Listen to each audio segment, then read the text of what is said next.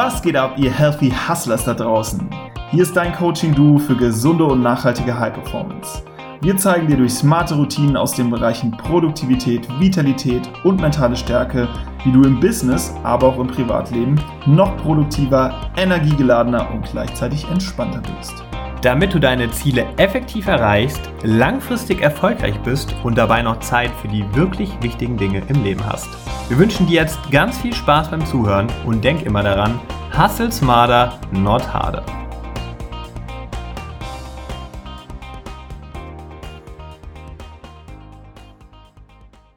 Hallo liebe Hörer, willkommen zu einer neuen Episode der Healthy Hustlers. Und zwar haben wir wieder einen Gast heute bei uns im Podcast. Er ist Personal Trainer für neues Zeitmanagement, hat ebenfalls einen Podcast, der sich einfach produktiv nennt, Zeitmanagement leicht gemacht und auch Autor des Buches Arbeite klüger, nicht härter, wo es ebenfalls um Zeitmanagement geht. Und zwar reden wir von Ivan Blatter, den wir kennengelernt haben bei einem Evernote-Event durch Thomas Mangold, den wir auch schon im Podcast hatten. Und ja, Ivan, habe ich noch was vergessen? Möchtest du selbst noch mal kurz was ergänzend sagen? Ja, hallo ihr beiden. Ähm, nein, äh, das Einzige, was ich vielleicht noch ergänzen möchte, ich habe sogar zwei Podcasts. Es gibt nämlich noch einen zweiten, der äh, sich mit Teamproduktivität beschäftigt, der nennt sich Team Performance Podcast. Also der erste, den du erwähnt hast, einfach produktiv, da geht es um das persönliche Zeitmanagement. Beim Team Performance Podcast geht es eben um die Teamproduktivität. Okay. Ja, und ähm, wir haben da immer noch so eine kleine Einleitung, wo sich der Gast in 30 Sekunden selbst vorstellt, aber nicht das Business, sondern einfach nur, wie dich deine Freunde beschreiben würden in 30 Sekunden. Oh, das ist ja eine Herausforderung. Ähm, ich muss zuerst noch drei Sekunden überlegen von den 30. Also, ich denke, meine Freunde würden mich als sehr diszipliniert beschreiben, was aber nicht stimmt. Da werden wir bestimmt nachher noch drauf kommen äh, im Gespräch. Und äh, ich glaube, meine Freunde denken, ich weiß, was ich will. Und da haben sie recht. Okay, ja, das, ist auf jeden Fall. Das war doch sehr effektiv. Wir, wir sind es nicht anders von dir gewohnt. Das war die kürzeste Vorstellung, äh, die wir bisher hatten. Aber warum nicht? Ja, da, da, sieht man auch schon, meine Freunde würden wahrscheinlich auch sagen, ähm, ihr spricht nicht gerne über sich. das würde auch noch hinzukommen. Ja, wenn du nicht so gerne über dich sprichst, dann haben wir mit der nächsten Frage auch noch äh, was, wo du ähm, ja, wo du die Herausforderung annehmen darfst. Und zwar, nachdem das jetzt ja kurz zu deiner Privatperson war, darfst du jetzt nochmal ganz in Ruhe ausholen, wie es denn zu dem kam, was du heute machst. Äh, und ja, nimm uns gerne mal mit auf eine kleine Reise in die Vergangenheit. Wie hast du dein Unternehmen aufgebaut? Das fällt mir allerdings bedeutend leichter. Ähm, das Ganze fing eigentlich schon relativ früh an. Ich kann mich noch erinnern, dass ich in der Grundschule mal so ein Buch ähm, gekauft habe, wo es darum geht, wie kann man in der Schule spicken und also bei ein bisschen Mogeln bei den Prüfungen und so weiter. Und das hat mich sehr fasziniert. Und dann später während der Ausbildung im Gymnasium und dann an der Universität habe ich mich immer auch damit beschäftigt, ähm, wie kann ich effizient lernen. Ähm, ich habe dann Schnelllesetechniken gelernt, Mindmapping, Kreativitätstechniken, alles Mögliche. Und jetzt so in der Retrospektive ist das eigentlich ein Muster, das sich durch mein Leben zieht. Mich hat nicht nur der Inhalt der Arbeit oder der Ausbildung interessiert, sondern immer auch, wie kann ich mich optimal aufstellen, damit ich eben den Inhalt bringen kann oder eben das lernen kann, was ich zu lernen habe. Und dann, als ich dann fertig ausgebildet war, also mein Studium abgeschlossen habe, ähm, im Job habe ich mich immer damit beschäftigt, wie organisiere ich mich so, dass ich eben das umsetzen kann, was in mir steckt. Damals habe ich es natürlich nicht so genannt, aber heute weiß ich, es geht eigentlich darum. Und dann hatte ich Pech im Leben, wie das halt manchmal so ist. Ich hatte zwei Jobs, wo ich sehr, sehr unglücklich war wo ich mich nicht wohlfühlte, weder im Team noch mit meinen Chefs. Und dann war ich in einer Situation, wo ich mich gefragt habe, willst du das jetzt wirklich bis zur Rente machen oder was willst du eigentlich wirklich in deinem Leben? Und ich bin dann äh, hingegangen und habe so von einer Übung äh, gelesen. Äh, eigentlich ist es eine Bucketliste, wenn man so will, aber damals habe ich es auch noch nicht so genannt. Ich habe mich hingesetzt und habe 100 Ziele aufgeschrieben, die ich in meinem Leben erreichen will. Äh, von banalen Dingen wie Spanisch lernen bis hin zu die Welt retten quasi, also wirklich auf allen Leveln. Und als ich die Liste so angeschaut habe, habe ich plötzlich realisiert, Moment mal, da stecken nur ganz wenige Werte dahinter. Und einer der wichtigsten Werte, der immer wieder aufgetaucht ist, war der Wert Freiheit. Und aus diesen Dingen, Ziele und äh, die eigenen Werte, habe ich dann meine erste Vision, mein Mission Statement ähm, geschrieben. Und auch da, das war voll mit Freiheit von und auch Freiheit zu. Und da habe ich das erste Mal realisiert, ich glaube, ich werde nicht glücklich im Angestelltenverhältnis, äh, sondern ich muss was eigenes machen. Früher habe ich immer gesagt, nee, nee, ich will einfach einen Job und äh, ich will dann Ende Monat mein Einkommen und gut ist. Äh, ich will nicht selbstständig äh, sein, kein eigenes Business haben. Und da mit dieser Übung hat sich das gehörig verändert. Also äh, da habe ich das erste Mal realisiert, nein, du musst in die Selbstständigkeit. Und dann, das war etwa 2007, da habe ich die Welt der Blogs entdeckt. Und zwar äh, zenhabits.net, das war einer der ersten Blogs von Leo Babauta. Ich war einer der ersten paar hundert Leser von ihm. Also der ist irgendwie, glaube, Mai oder so gestartet und ab Sommer habe ich den gelesen und habe seinen ganzen Weg eigentlich mitbekommen. Und irgendwann habe ich gedacht, so aus technischer Begeisterung und überhaupt, ich mache einen eigenen Blog zum Thema Produktivität. Ja, und dann habe ich da meine Artikel geschrieben mit dem Gedanken, ähm, du merkst erst, ob du etwas selber verstanden hast, wenn du es jemandem erklärst. Und das war für mich eben in Form von Blogs. Das war aber ein reines Hobby. Und irgendwann habe ich hingeschrieben, übrigens, ich mache dann auch Seminare, einfach so völlig naiv und blauäugig. Und bekam tatsächlich meine ersten Aufträge dadurch. Und dann habe ich gemerkt, das könnte eine Richtung sein, die mich interessiert. Und dann habe ich dann mein Business schrittweise aufgebaut, zuerst nebenberuflich, ich hatte dann noch einen 70%-Job und habe gesehen, doch, das funktioniert. Und irgendwann habe ich gesagt, okay, es funktioniert, dann geht es jetzt nur noch darum, das Ganze zu skalieren. Und so habe ich mein Business aufgebaut. Und jetzt heute habe ich sogar eine Mitarbeiterin, meine Ehefrau, ähm, die für mich äh, zu 80 Prozent arbeitet. Und äh, genau, so ist der heutige Stand. Hm. Ja, klasse. Vielen Dank, dass du uns da mit hingenommen hast. Das ist immer sehr spannend, vor allem ja auch bei dir. Du bist ja schon eine ganze Weile dabei, wie es so dazu kam. Ja, dann starten wir auch mal voll rein. Und zwar, wie der, unser Hörer ja schon mitbekommen hat, bist du aufgrund hier des Namens auch des Podcasts und Personal Trainer für neues Zeitmanagement natürlich mit dem Thema Zeitmanagement sehr aktiv. Das ist so, natürlich verbirgt sich dahinter noch eine ganze Menge mehr, aber das ist das, was du in den Vordergrund stellst.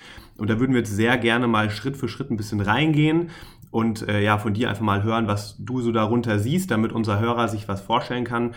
Also wenn du jetzt sagen würdest, Zeitmanagement, was ist denn das für dich und wie würdest du sowas mal für den Hörer definieren und auch dann gerne im zweiten Schritt, was, was sind so die Bausteine, die du darunter siehst, die wir vielleicht dann auch nach und nach nochmal im Detail beleuchten können? Mhm. Eigentlich, ich muss etwas gestehen, eigentlich ähm, geht es bei mir gar nicht unbedingt um Zeitmanagement, sondern um viel mehr. Zeitmanagement ist einfach der Aufhänger. Ähm, natürlich spielen so die klassischen Themen wie To-Do-Listen, Kalender und all das äh, eine Rolle. Aber ich verstehe das viel breiter. Ich verstehe Zeitmanagement eher als Selbstmanagement oder sogar Energiemanagement. Also wie, wie kann ich mich so aufstellen, dass ich eben das umsetzen kann, was in mir steckt, dass ich mein Potenzial auch tatsächlich auf die Straße bringe. Darum geht es eigentlich. Und das eigentliche Zeitmanagement ist der Aufhänger, das ist ein Teil davon, aber ich beginne mit meinen Kunden nicht erst um 8 Uhr, wenn die im Büro sitzen, sondern ich frage immer auch nach Schlaf oder was machst du morgens als erstes nach dem Aufstehen, äh, wie machst du Pausen, was machst du abends, um dich zu erholen? Und so weiter und so fort. Also es geht nicht darum, einfach mehr in den Tag zu pressen oder die Schraube noch enger anzuziehen und, und ähm, noch mehr Aufgaben irgendwo unterzubringen, sondern es geht eben darum, das umzusetzen, was in mir steckt. Ähm, wichtig scheinen mir drei, vier Dinge. Eines ist äh, zuerst mal die Übersicht zu haben, was ich eigentlich alles zu tun habe. Das zweite ist der Fokus. Wie gelingt es mir, mich auf die Dinge zu fokussieren, die wirklich wichtig sind? Und das dritte Thema äh, ist das Thema Prioritäten. Also was ist eigentlich überhaupt wichtig in meinem Leben? Was ist mir wichtig? Was ist wichtig in meinem Job? Und das vierte, das immer so ein wenig mitschwingt, ist eben dieses Energiemanagement, ähm, wie ich das nenne. Das ist nichts Esoterisches oder so, sondern ich glaube, wir sind ähnlich wie Profisportler. Profisportler, die trainieren Jahre, Jahrzehnte lang, damit sie im entscheidenden Moment ihre Top-Leistung abrufen können.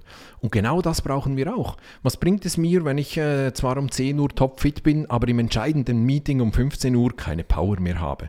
Dann habe ich verloren. Und äh, es geht also wirklich auch darum, sich so aufzustellen, dass man zu jedem Zeitpunkt die optimale Power hat, um das zu leisten, was, was gerade benötigt ist. Ja, das ist ja ein ähnlicher Ansatz, wie wir ihn auch verfolgen. Ähm, und auch super interessante Story, wie du da hingekommen bist, um nochmal darauf kurz einzugehen, weil das Thema Produktivität liegt uns auch schon sehr lange am Herzen. Aber wir haben dann auch im Laufe der Zeit begriffen eben, dass man auch die andere Komponente bedienen muss und dass es auf das Gesamtheitliche ankommt und dass du eben nur optimal produktiv sein kannst, wenn du eben auch deinen Schlaf unter Kontrolle hast, deine Ernährung, deine Pausen und von daher finden wir das auch super, dass du das gesamtheitlich betrachtest und ähm, ja, können ein bisschen besser jetzt auch verstehen, was sich hinter dem Zeitmanagement bei dir eigentlich verbirgt. Mhm. Und äh, dann folgt eigentlich auch aus dem Ganzen, dass es gar nicht darum geht, welches ist das beste Tool für die To-Do-Liste oder wie führt man eine gute To-Do-Liste, sondern am Ende des Tages geht es immer um gute, erfolgreiche Gewohnheiten. Das ist eigentlich so das Ziel, was ich auch mit meinen Kunden versuche zu, ähm, zu erreichen, eben dass sie gute Gewohnheiten installieren, damit sie eben das erreichen, was ich vorhin gesagt habe. Ja, gleich das nächste Zauberwort, die Gewohnheiten, Ivan. Äh, da sind wir auch ein sehr großer Fan von, weil es ja nun mal ein unglaublich mächtiges Tool ist. Wenn du es schaffst, etwas in eine Gewohnheit zu gießen, dann fällt es dir irgendwann nicht mehr schwer. Es geht ganz von oh. alleine. Also richtig gut. Ja, du hast jetzt so ein paar Bausteine ja schon genannt. Kannst du so aus deiner Sicht da besonders wichtige Elemente nochmal hervorheben? Also du hast ja natürlich die Produktivität genannt, als auch den Ausgleich, Schlaf und Energiemanagement.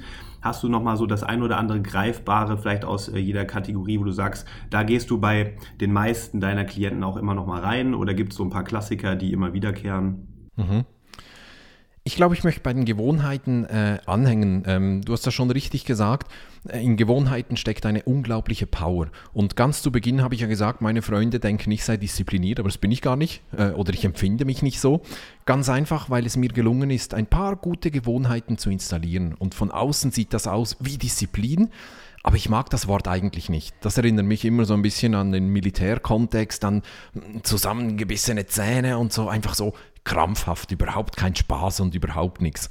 Und äh, ich glaube, Disziplin ist gut, um überhaupt mal ins Handeln zu kommen, aber danach sollte sie so schnell wie möglich durch gute Gewohnheiten ersetzt werden. Und das beginnt schon am Morgen früh. Ich bin davon überzeugt, wie unser Tag beginnt, wird er auch verlaufen. Also wenn ich erst in der letzten Sekunde aufstehe und auf den Bus rennen muss, dann wird der ganze Tag stressig und hektisch. Wenn es mir aber gelingt, mir wirklich Zeit zu nehmen für mich, um mich auch optimal auf den Tag vorzubereiten, hat der Tag eine ganz, ganz neue, andere Qualität. Und das ist so ein Beispiel, was ich eben mit meinen Kunden auch mache. Ich versuche ihnen zu helfen, ein gutes Morgenritual zu finden, das zu ihnen passt und das auch realistisch ist. Wenn du vier Kinder hast und alleinerziehend bist, dann kannst du nicht dasselbe Morgenritual machen wie, wie zum Beispiel ich. Wir haben keine Kinder, da habe ich natürlich mehr Freiheiten. Aber ich glaube, jeder kann ein Morgenritual installieren, das ihm wirklich hilft. Jetzt weiß ich nicht mehr, was die Frage war oder ob, das, ob die Frage so beantwortet ist. Das war schon mal ein sehr gutes Beispiel. Äh, genau, ich hatte gefragt, welche Bausteine du oft fokussierst. Und da hast du jetzt die Routine rausgegriffen, was schon mal super ist, weil das ja unsere Hörer, glaube ich, auch äh, schon hier öfter mal gehört haben. Und es immer super ist, wenn eine Bestätigung von außen kommt von jemandem, der sich da sehr viel mit auseinandersetzt. Von daher danke für diesen Einblick. Ja, dann haben wir auch festgestellt bei deiner Einleitung, dass du ja sagst, äh, du hast jetzt nicht nur die, die Unternehmer, die Privatperson an sich im Blick, sondern du hast ja auch einen zweiten Podcast, den Team Performance Podcast. Und da wollen wir jetzt vielleicht mal so ein bisschen in die Richtung lenken. Unterschiede Unternehmer, Unterschiede Teams ist natürlich, sind zwei komplett verschiedene Themen. Und es gab ja sicherlich auch einen Grund, warum du gesagt hast, ich widme mich jetzt auch mal den Teams. Vielleicht kannst du dir da mal erzählen, wie denn das so kam und wo auch diese Wichtigkeit dieses Themas herkommt. Mhm. Ich habe häufig in der Zusammenarbeit mit meinen Kunden festgestellt, dass sie ähm, gut organisiert sind, vielleicht nachdem sie mit mir zusammengearbeitet haben, dass sie das eigentlich im Griff haben, aber dass dann der nächste Flaschenhals kommt, nämlich eben das Team, häufig leider auch der Chef, ähm, das kann man nicht verschweigen, ähm, dass da der nächste Flaschenhals halt kommt. Was bringt es mir, wenn ich perfekt organisiere, aber ich bearbeite einen Teil der Aufgabe, gebe die weiter und dann passiert überhaupt nichts mehr. Oder schon nur in der Weitergabe der Aufgabe äh, entstehen Missverständnisse und so weiter und so fort. Also ich glaube, die persönliche Produktivität muss mit der Teamproduktivität unbedingt zusammengehen, dass es überhaupt funktioniert. Und bei der Teamproduktivität ähm, ist es häufig eigentlich eine Sache der Kommunikation. Ich sehe häufig, dass ähm, Menschen in Unternehmen nicht oder falsch oder missverständlich miteinander kommunizieren, ähm, Dinge nicht besprechen, nicht klar sind und so weiter und so fort. Ein einfaches Beispiel, Meetings. Die meisten Menschen stöhnen über die ganzen Meetings, die sie halt in einem Unternehmen haben. Das hast du als Privater vielleicht weniger, im Unternehmenskontext hast du das halt. Und wenn man genau hinschaut, dann sitzt man zusammen, eine Stunde oder so, und dann passiert gar nichts. Irgendjemand muss ein Protokoll schreiben, das dann nachher niemand mehr liest. Aber eigentlich die Frage, wer macht was bis wann, die wird häufig in Meetings gar nicht geklärt. Und das ist für mich auch eine Art Kommunikation. Und schon nur mit diesem einfachen Hilfsmittel, wenn man sich angewöhnt, jedes Meeting mit dieser Frage zu, äh, zu enden, wer macht was bis wann, bringt schon enorm viel. Und einfach diese Klarheit, die fehlt häufig, wenn Teams zusammenarbeiten. Ja, also wir sind ja jetzt ähm, auch seit kurzer Zeit erst selbstständig, aber können das von unserer bisherigen Laufbahn auf jeden Fall unterschreiben. Die Leute im Team, die Teamkollegen sind so unterschiedlich organisiert. Also ich war auch damals immer fasziniert, ähm, weil ich mich als einer der wenigen mit dem Thema Produktivität und Selbstmanagement überhaupt auseinandergesetzt habe. Und das kann ja auch gar nicht dann harmonisch und gut funktionieren, wie du schon gesagt hast, wenn jeder sich irgendwie anders ähm, organisiert. Und deswegen ist das ja auch eine Herzensangelegenheit jetzt von uns, dass wir mal mit dem Thema Healthy Hustle in die Unternehmen gehen und schauen, ähm, wie kann man das Team irgendwie einheitlich organisieren. Und wir denken auch, dass da der Schlüssel zu mehr Pro Unternehmensproduktivität dann letztendlich liegt, weil die Einzelperson, das ist schön und gut, aber natürlich, wenn das ganze Team einheitlich performt, kriegt man da deutlich bessere Ergebnisse. Und ja, finden wir auf jeden Fall eine coole Sache dass du da schon so erfahren bist und uns würde auch mal interessieren, ähm, was du denn so für Tipps hast jetzt für Teamorganisation oder Performance im Unternehmen, wo vielleicht auch wir schon mal vorab so die Problemstellung ein bisschen besser kennenlernen können, mit denen du hauptsächlich zu tun hast? Oder würdest du sagen, das ist super individuell und kommt immer aufs Team an? Oder hast du da doch schon immer ähnliche Baustellen identifiziert? Es sind eigentlich ähnliche Baustellen wie auch in der persönlichen Produktivität, also Übersicht, Fokus und ähm, Prioritäten. Das sind Themen, die sich durchziehen, bei einem persönlich natürlich, aber auch im Team. Und ähm, häufig weiß man ja gar nicht, was der Kollege nebendran macht oder in großen Konzernen. Sagt da mal jemandem, bist du schon einmal ein Stockwerk weiter nach unten gegangen, in das Büro gegangen und gesagt, wer bist du eigentlich und was machst du? Weil häufig weiß man gar nicht, was der eigentlich unten dran macht. Ähm, das hat für mich auch etwas mit Übersicht zu tun oder jeder wurstelt da so vor sich hin, hat vielleicht eine eigene To-Do-Liste und so.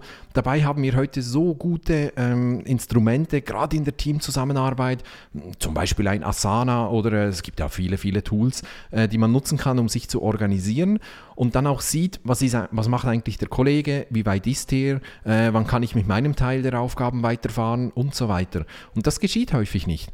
Und das hat auch etwas mit der... Mh, hm, wie soll ich sagen, mit, mit, der Einstellung zu tun, vielleicht auch mit Glaubenssätzen. Ich treffe halt schon noch häufig in Unternehmen auf, auf die Einstellung, ja, ich will nicht so viel zeigen, sonst sieht der Kollege, was ich mache oder was ich alles auf der To-Do-Liste habe und so weiter.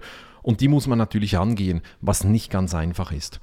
Das andere Fokus, das natürlich in Unternehmen grausam, also die ganzen Unterbrechungen, äh, die da auftreten können, sei es, dass der Kollege plötzlich in meinem Büro steht und sagt, hast du mal kurz eine Minute oder kannst du schnell?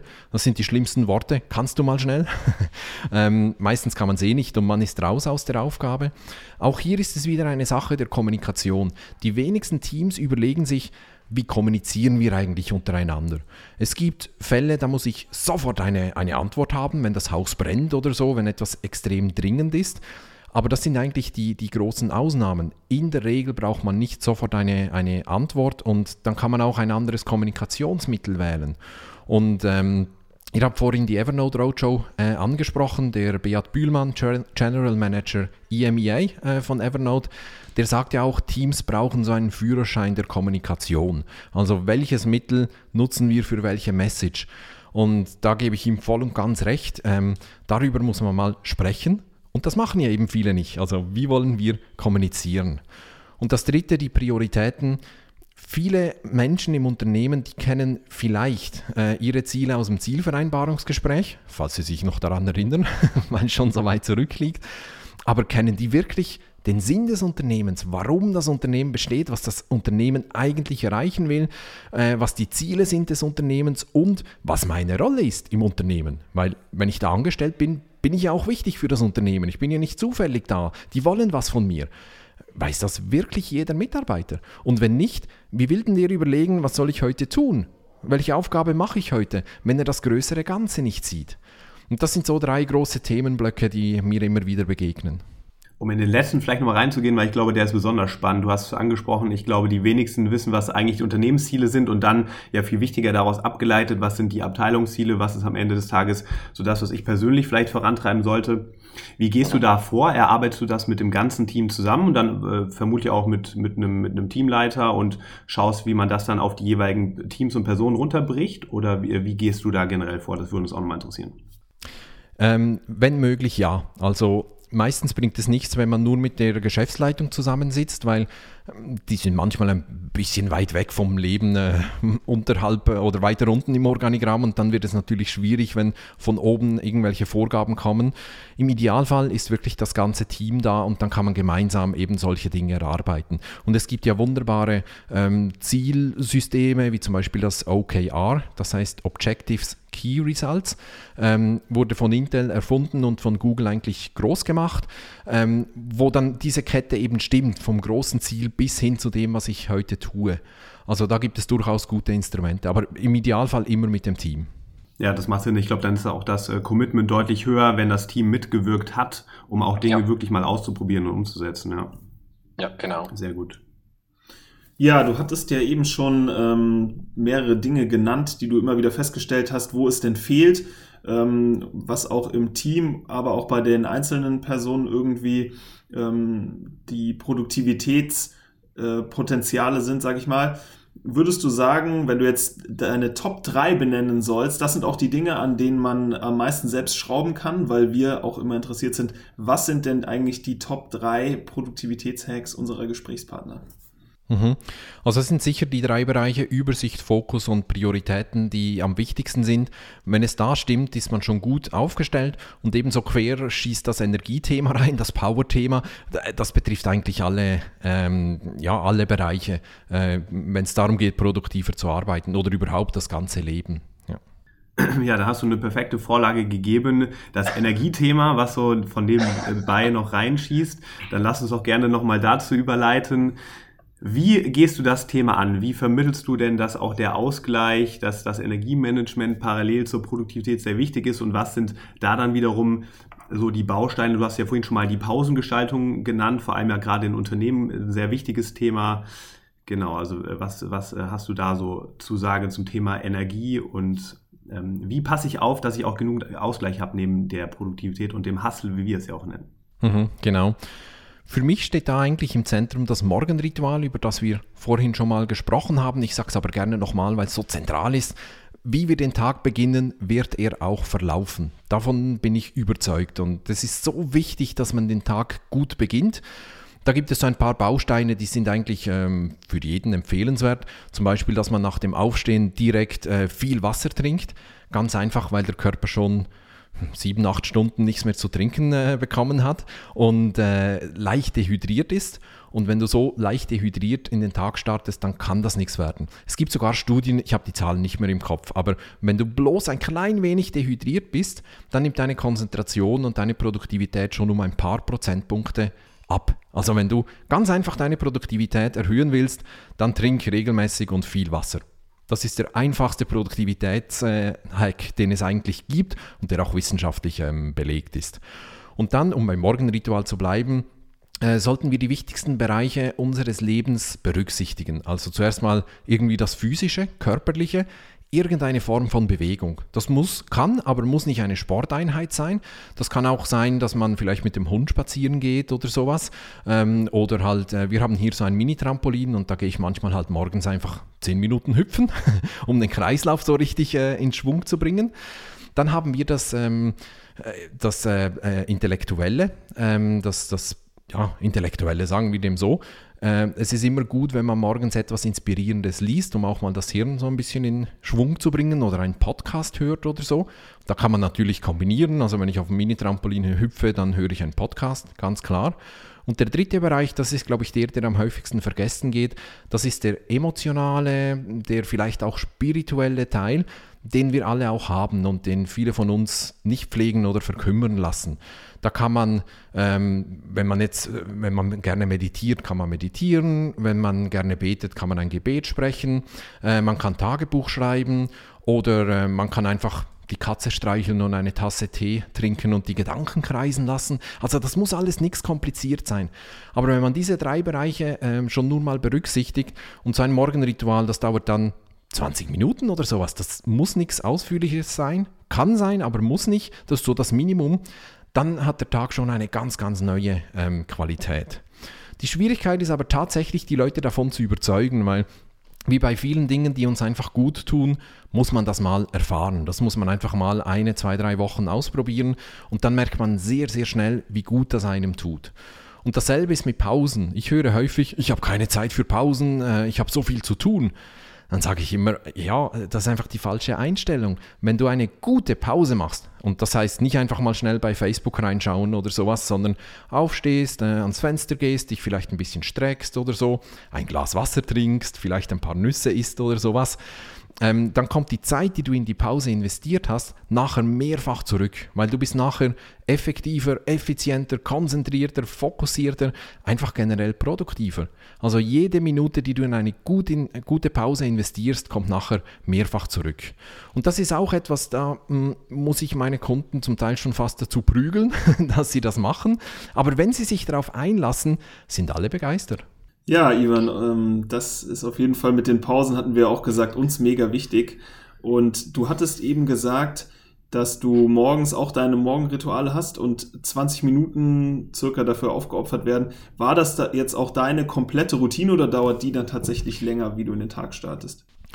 Die dauert bedeutend länger tatsächlich. also ähm, ich stehe relativ früh auf, um halb sechs und ähm, dann äh, mache ich in der, also das ist immer der Regelfall. Ich, ich lebe das nicht jeden Tag. Manchmal gibt es halt Wochen, wo ich äh, das nicht mache, aber in der Regel stehe ich halb sechs auf. Dann mache ich mit meiner Frau zusammen einen äh, frisch gepressten Obst- und Gemüsesaft. Also wir entsaften, das ist kein Smoothie, sondern äh, wir entsaften. Das ist dann unser Frühstück. Und dann ziehe ich mich zurück für mein äh, Ritual. Das ist im Moment sehr an das Ritual von Tony Robbins angelehnt. Und das dauert nur neun Minuten. Ich kann das vielleicht mal schildern, wenn ihr mögt. Es dauert ein bisschen länger, eigentlich sind es zwölf oder so, aber äh, sehr kurz. Die erste Übung ist eine, eine Atemübung. Das ist schwierig hier im Podcast zu beschreiben, aber im Prinzip äh, nehme ich die Arme über den Kopf, atme ein und dann ziehe ich die Arme sehr explosiv äh, runter und atme aus. Und das macht man dann halt so ähm, 30 Sekunden lang. Das bringt schon mal den ganzen Körper ganz schön in Schwung. Und dann beginnen die neun Minuten. In den ersten drei Minuten denke ich an drei Dinge in meinem Leben, für die ich dankbar bin. So der Klassiker, eine Dankbarkeitsübung. Wichtig ist, dass es auch ähm, ich sag mal, normale Dinge sind, nicht so die Highlights im Leben, sondern manchmal bin ich halt eine Minute dankbar, dass heute schönes Wetter ist oder so, oder dass ich gut geschlafen habe oder irgendwie so, so was ganz Banales, Einfaches. Ähm, das trainiert den, den Geist auch darauf, dass man auch für Kleinigkeiten dankbar sein darf ähm, und das schätzen darf. Das sind die ersten drei Minuten. Dann die zweiten drei Minuten, das sind das dann eben die spirituelle Seite. Ähm, bei mir ist es so, dass ich in diesen drei Minuten äh, bete. Ähm, das ist etwas, was mir sehr entspricht. Und die letzten drei Minuten, da visualisiere ich. Ich visualisiere meinen Tag, ich visualisiere meine Ziele, beziehungsweise wie ich sein werde, wenn ich die Ziele erreicht habe. So. Und äh, versetze mich da richtig rein. Also ich sehe das, ich rieche, ich höre, äh, wie das sein wird und so weiter. Und das sind die dritten drei Minuten. Das ist der zweite Teil, also zuerst mal einen Saft machen, dann eben dieses Ritual von Tony Robbins und dann gehe ich meistens zum Sport. Also entweder in ein Fitnesscenter oder ich mache hier zu Hause irgendwas. Und alles in allem, danach halt noch duschen und sowas dazugehören, alles in allem dauert das schon relativ lange. Das sind sicher anderthalb bis zwei Stunden. Aber das ist es mir wert. Dann, wenn ich um halb acht, acht äh, mit der Arbeit beginne, habe ich schon was gemacht. Ich habe meinen Sport schon hinter mir. Ich muss mir nicht den ganzen Tag überlegen, oh, wann gehst du heute zum Sport? Wann bewegst du dich heute eigentlich? Ich habe schon gemacht. Ich bin voll da, voller Power, extrem motiviert und kann dann so richtig loslegen. Hm, geil. Sehr motivierend auf jeden Fall, wie du das jetzt äh, rübergebracht hast. Da kriegt man gleich Lust, das selber auch am Morgen zu machen, ja. Schön. Ja, auch vielen Dank für diese Einblicke. Ist auch mal sehr, was sehr Persönliches, so ein Morgenritual und da, äh, wie du auch schon sagtest, sehr individuell. Deswegen, ich glaube, da hat äh, jeder Hörer jetzt ja einiges mitnehmen dürfen. Äh, vielen, vielen Dank dafür. Und was auch sehr spannend ist, das möchte ich mal rausgreifen. Jules und ich hatten uns über das Thema Visualisierung als Bestandteil der Morgenroutine auch gestern erst unterhalten. Und jetzt hast du uns nochmal einen zusätzlichen Anreiz gegeben, das dann auch nochmal einzubauen. Da haben wir auch schon äh, ja, des Öfteren drüber gesprochen. Und das macht, glaube ich, das Thema Zielerreichung nochmal ein bisschen greifbarer. Wir wissen ja alle, wie mächtig Visualisierung ist. Und was man nicht vergessen kann, viele haben eine viel zu große Vorstellung von diesem Morgenritual. Ja, meines dauert relativ lang, aber hier dieser 9-Minuten-Teil, das ist überhaupt nicht lang. Und drei Minuten visualisieren, das bekommst du einfach unter. Und ich glaube, wenn wir jeden Tag das konsequent durchziehen, diese 9 Minuten, dann bringt das viel mehr, als dass wir alle paar Wochen mal ein zweistündiges Ritual machen und dann nicht mehr, sondern wir werden eigentlich durch das geprägt, was wir regelmäßig machen. Und deshalb lieber jeden Tag ein klein wenig, aber dafür wirklich ähm, konsistent und, und das wirklich ein paar Wochen durchziehen. Und Tony Robbins sagt auch ganz klar, wenn du keine zehn Minuten in deinem Leben hast, hast du kein Leben. Punkt. Ja, ist einfach so, ja. Und da hat er recht. Also niemand ist so beschäftigt, dass er sich nicht wenigstens am Morgen 20 Minuten oder so Zeit nehmen kann. Niemand ist so beschäftigt. Ja, stimmen wir voll und ganz zu. Jetzt haben wir ja schon sehr viel zum Thema Produktivität gehört und auch zu den Morgenritualen, was ja auch uns immer sehr wichtig ist. Und dann der dritte Baustein, nämlich die Vitalität, der, die klang jetzt hier schon durch, weil du ja morgens immer fleißig den Sport machst, wie du erzählt hast. Gibt es denn sonst noch was zum Thema Vitalität, wo du sagst, das ist so in den Tag immer fest integriert, was jetzt nicht unbedingt morgens stattfindet, wie der Sport, wo du dir deine Energie zurückholst? Mhm. Also Pausen generell ist ein großes Thema für mich. Ähm, da gehört auch die Mittagspause dazu. Also ich, ich liebe meine Mittagspause. Wir machen auch relativ lange Mittagspause. Das sind durchaus auch mal zwei, zweieinhalb Stunden. Ähm, und dann gehe ich häufig auch schlafen. Also ich mache einen Powernap, 20 Minuten, dass ich nicht komplett in den Tiefschlaf äh, eintauche. Ähm, und das gibt mir auch wieder neue, neue Power und neue Kraft. Das habe ich übrigens auch früher gemacht, als ich noch angestellt war. An einem Ort, da hatte ich ein Einzelbüro und da habe ich einfach ein Kissen im Büro gehabt und habe mich auf den Boden gelegt und 20 Minuten geschlafen. Ging super. Und an einem anderen Ort hatte ich kein Einzelbüro mehr. Aber in dem Unternehmen hatte es ein, ein, ein Stillzimmer, also für stillende Mütter. Aber es hatte keine stillenden Mütter in dem Unternehmen. Das heißt, das Zimmer war eigentlich immer leer. Da hatte es eine schöne Liege.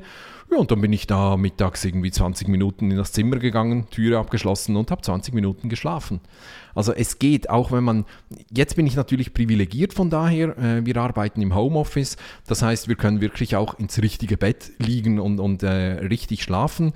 Aber auch schon früher, als ich angestellt war, ging es. Man muss ein wenig kreativ sein, ein bisschen flexibel und dann findet man auch Wege, wenn man das wirklich will, wie man das tun kann. Das ist sicher auch ein sehr, sehr wichtiger Baustein für mich. Und dann generell Ernährung. Ernährung ist gar nicht so schwierig und kompliziert. Vergesst all die ganzen äh, Ernährungslehren und Diäten und was weiß ich. Wenn man sich einigermaßen vernünftig und, und mit gesundem Menschenverstand ernährt, dann kommt man schon ziemlich weit. Ich meine, dass Schnitzel Pommes am Mittag halt dazu führt, dass man am Nachmittag keine Power mehr hat, dafür braucht man kein Buch zu lesen, das ist völlig klar. Und dass vielleicht der Salat mit, mit Hühnchen oder so die bessere Alternative wäre, äh, das ist eigentlich völlig okay. Also man muss auch das ganze Ernährungsthema so wichtig es ist, man muss das auch ein bisschen vereinfachter anschauen. Und ähm, dass man halt äh, frische Produkte kauft und nicht irgendwelche Fertiggerichte, am besten frisch zubereitet, eher etwas Leichtes ist und so. Ähm, das sollte eigentlich einleuchten. Die Umsetzung ist dann natürlich nicht immer ganz einfach, aber wir achten schon darauf, dass wir vor allem mittags eher etwas Leichtes essen und dann abends essen wir dann also richtig, was heißt richtig? Da schauen wir auch drauf, dass es nicht Schnitzelpommes gibt. Aber einfach, ähm, es ist ja klar, was wir in unseren Körper reinstopfen, das hat eine Auswirkung. Nicht nur auf die Figur und auf die Linie, sondern auch, wie wir uns danach fühlen. Das hat einfach eine Auswirkung. Und wer das nicht glaubt, der soll mal eine Tafel Schokolade essen und wird dann sofort merken, äh, dieses, äh, dieses Zucker hoch und danach das große Loch, das man dann bekommt. Abgesehen davon vom schweren Bauch und so, so fein die Schokolade auch war, aber nach einer ganzen Tafel fühlst du dich einfach nicht mehr wohl. Also beim Ernährungsthema würde ich wirklich sagen, hör zuerst mal auf dich und komm wieder zurück zu den Basics. Du weißt schon genug, wie, wie man sich gesund ernährt. Es gilt nicht für alle, ich weiß das, ich kenne auch eine Ernährungsberaterin, die sagt, ähm, viele wissen das gar nicht mehr. Aber ich denke, die, die diesen Podcast hören, die wissen schon genug über Ernährung. Aber das ist auch äh, ein entscheidender Baustein. Und das letzte ist natürlich der Schlaf. Mein Ziel sind äh, siebeneinhalb bis, bis acht Stunden. Ich muss zugeben, das erreiche ich auch nicht immer ganz, aber ich, ich tracke das auch und das hilft mir dann auch ähm, wirklich, das eher einzuhalten. Es gibt auch Studien, die sagen, 95% äh, aller erwachsenen Menschen brauchen zwischen 7 und 8 Stunden Schlaf. Das ist einfach so. Und 5%, die brauchen entweder viel mehr oder viel weniger. Und wenn jetzt jemand sagt, ja, mir reichen 4 Stunden oder 5 Stunden, dann ist das gewagt, also dass gerade der eine Ausnahme sein soll. Es ist möglich, aber die Wahrscheinlichkeit ist nicht sehr groß. Ich glaube eher, dass wir uns an ein Schlafdefizit gewöhnen können und gar nicht mehr wissen, zu was wir eigentlich fähig sind, wenn wir ausgeschlafen wären. Das haben viele Menschen vergessen. Die sind einfach gewohnt, fünf oder sechs Stunden zu schlafen, die kennen nichts anderes mehr, die können funktionieren, aber bleiben weit unter ihren Möglichkeiten. Und das halte ich für richtig tragisch. Also da kann man sicher auch äh, ansetzen. Man kann das ganz einfach testen. Wenn man am Wochenende deutlich mehr schläft als unter der Woche, ist das ein ziemlich klares Zeichen, dass du unter der Woche ein Schlafdefizit aufbaust und dass du da etwas ändern solltest. Wenn du aber am Wochenende so mehr oder weniger gleich viel schläfst wie unter der Woche, dann bist du wahrscheinlich gut unterwegs. Würdest du sagen, dass wenn du natürlicherweise länger als acht Stunden schläfst, ähm, du dir auf jeden Fall den Wecker stellen solltest? Wenn du die Möglichkeit hättest, aber länger zu schlafen, das dann auch tun sollst? Ähm, oder wie siehst du das? Ja, ich glaube, ähm, ein Schlafdefizit holt man nicht auf, indem man länger schläft, sondern indem man früher zu Bett geht. Weil der Schlaf in der ersten Nachthälfte ist ja auch der wertvollere, ist auch der, der dir mehr Erholung bringt. Und äh, ich würde jetzt eher sagen, steh sowieso auf, wann du aufstehst, aber geh eine halbe Stunde oder eine Stunde früher ins Bett. Und die Weckergeschichte, ich habe das auch schon probiert, mir überlegt, einfach ohne Wecker aufzuwachen und dann geht's halt los. Wenn man der Typ dafür ist, ist das großartig, dann kann man wirklich auf seinen Körper hören und der Körper holt sich so viel Schlaf, wie er eben ähm, braucht. Ich kam damit überhaupt nicht zurecht. Ich bin äh, völlig überraschenderweise eher ein strukturierter Mensch und ähm, ich habe auch gerne meine, meine Tagesstruktur und einen gewissen Rhythmus, eine, eine gewisse Routine. Und mir ist es eben auch wichtig, dass ich immer zur selben Zeit äh, aufwache und dann meine, mein Ding einfach durchziehen kann. Aber ich habe einen guten Freund, der äh, hat keinen Wecker, der steht halt auf, wenn er aufsteht und das funktioniert bei ihm sehr, sehr gut. Mhm. Ich komme auf die Frage, weil Ed und ich äh, einen ziemlich unterschiedlichen Schlafrhythmus äh, haben, sag ich mal, weil ich bin auch so der Typ, ich wache eigentlich um eine ähnliche Uhrzeit auf, ähm, ohne dass ich mir den Wecker stelle. Ed muss ich, muss ich den öfters mal noch stellen und ähm, deswegen ist es einfach nur mal interessant, von dir zu hören, dass du dann auch sagst, du hältst dich einfach an die, an die Wegzeit, auch wenn du vielleicht noch länger schlafen würdest, weil das ja auf der anderen Seite ähm, wieder eigentlich schon ein bisschen gegen den natürlichen Rhythmus ist. Ne? Und ja. ich mir immer denke, ja, wenn man jetzt wirklich so lange schläft, dass man von selbst aufwacht, dann ist man eigentlich erst in seiner vollen Performance, ohne dass man jetzt irgendwie vom Wecker unterbrochen wurde. Aber du sagst einfach nur, wenn du jetzt deine acht Stunden bekommen hast, egal ob vom Wecker geweckt oder nicht, ist die Performance eigentlich ähnlich. Ja, würde ich schon so sagen. Es kommt natürlich auch auf die Schlafqualität ähm, an. Wir haben jetzt hier, wo wir im Moment wohnen, wir ziehen bald um, aber äh, da ist das Schlafzimmer nicht ganz optimal positioniert. Wir schlafen direkt unter dem Dach und im Sommer ist es schon ziemlich heiß und man kann den Raum auch nicht komplett abdunkeln. Und ich bin ein, ein sehr ausgeprägter Morgenmensch und wenn es morgen, morgens halt hell wird, dann werde ich halt wach. Also am Wochenende schlafe ich nie länger als halb sieben, sieben oder so. Ich kann gar nicht länger schlafen, weil ich einfach auch diesen Rhythmus äh, äh, gewohnt bin und, und der ist irgendwie einprogrammiert. Wir werden nach dem Umzug äh, werden wir das Schlafzimmer nicht mehr unter dem Dach machen, sondern an einem anderen Ort, wo man, wo es kühler ist und äh, den man auch richtig gut abdunkeln kann. Und dann bin ich echt gespannt, äh, was dann passiert. Also es kommt nicht nur auf die Dauer drauf an, sondern auch auf eine gute Schlafqualität. Und da gehören eben diese Themen dazu, wie möglichst abends nicht mehr auf Smartphone, Tablet zu schauen und äh, möglichst dunkler Raum, ähm, eher etwas kühler, vielleicht so 18 bis 20 Grad oder sowas, äh, kein Lärm und so weiter. Am Mittag beim Powernap trage ich übrigens immer eine Schlafmaske.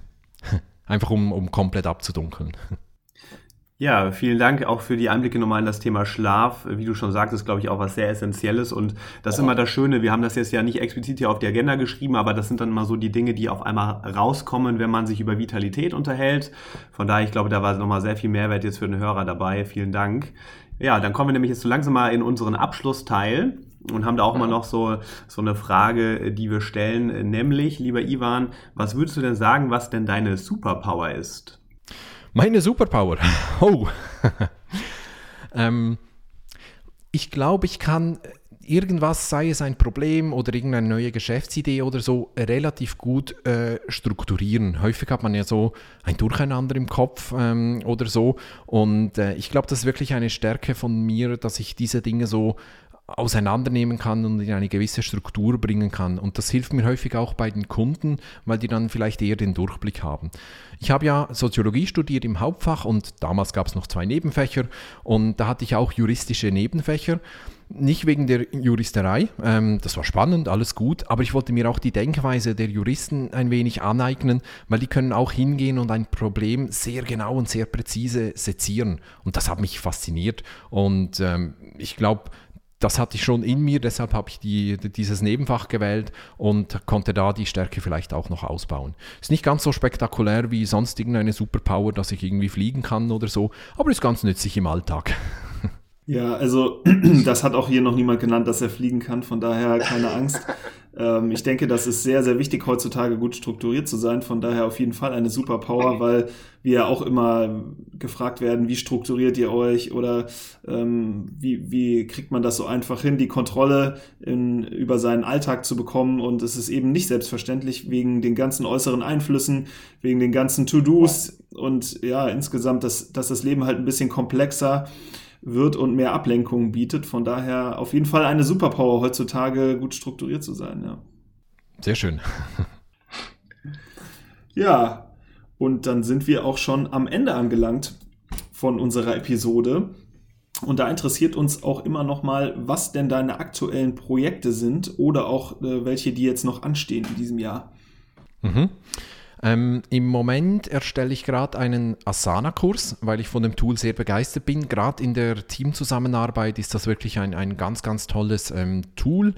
Ähm, bis zu 15 Personen ist es ja kostenlos. Das zeigt auch, dass das Tool für größere Gruppen auch gedacht ist und das wird auch von großen Unternehmen und Konzernen eingesetzt und da steckt unglaublich viel drin. Also wir, ich in meinem kleinen Team, mit meiner Frau und ich, wir haben praktisch unsere ganze Kommunikation jetzt in Asana, beiden Aufgaben, wo die Kommunikation auch hingehört und, äh, und so weiter. Also ich, ich unterbreche mich selber, sonst komme ich noch in Schwärmen über das Tool. Wirklich ein tolles Tool und da mache ich gerade einen Kurs ähm, dazu.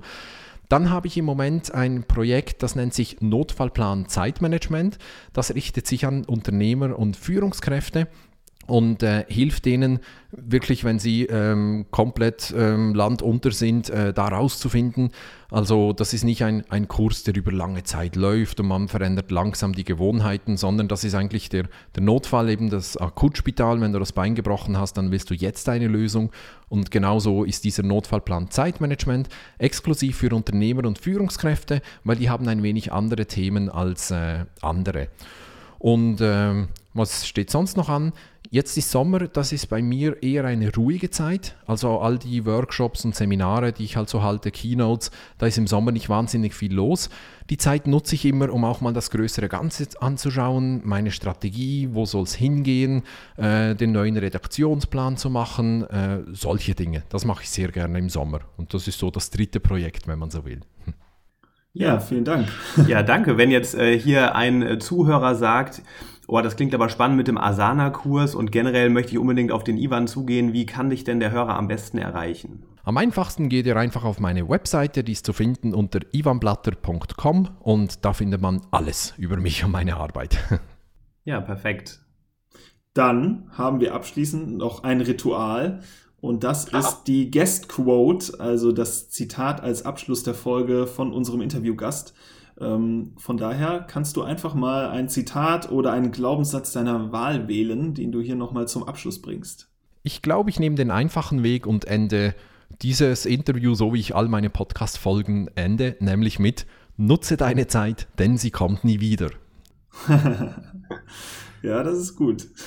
Ja, auf jeden Fall ein perfekter Abschluss. Und äh, von daher bedanken wir uns auch ganz herzlich. Das war doch eine runde Sache, hat uns extrem viel Spaß gemacht und vielen Dank, dass du dir die Zeit genommen hast, Ivan. Das wissen wir sehr zu schätzen, denn ja. die Zeit, du hast es eben selbst gesagt, ne, sie ist sehr kostbar. Oder wir sagen es mal so, wie wir es auch immer ähm, anderen Leuten predigen, es gibt ja eigentlich nicht wirklich wenig Zeit, sondern es gibt nur Prioritäten und du hast uns heute zu deiner Priorität gemacht für eine Stunde und deswegen sind wir dir sehr, sehr dankbar, dass du diese Priorität für uns geopfert hast.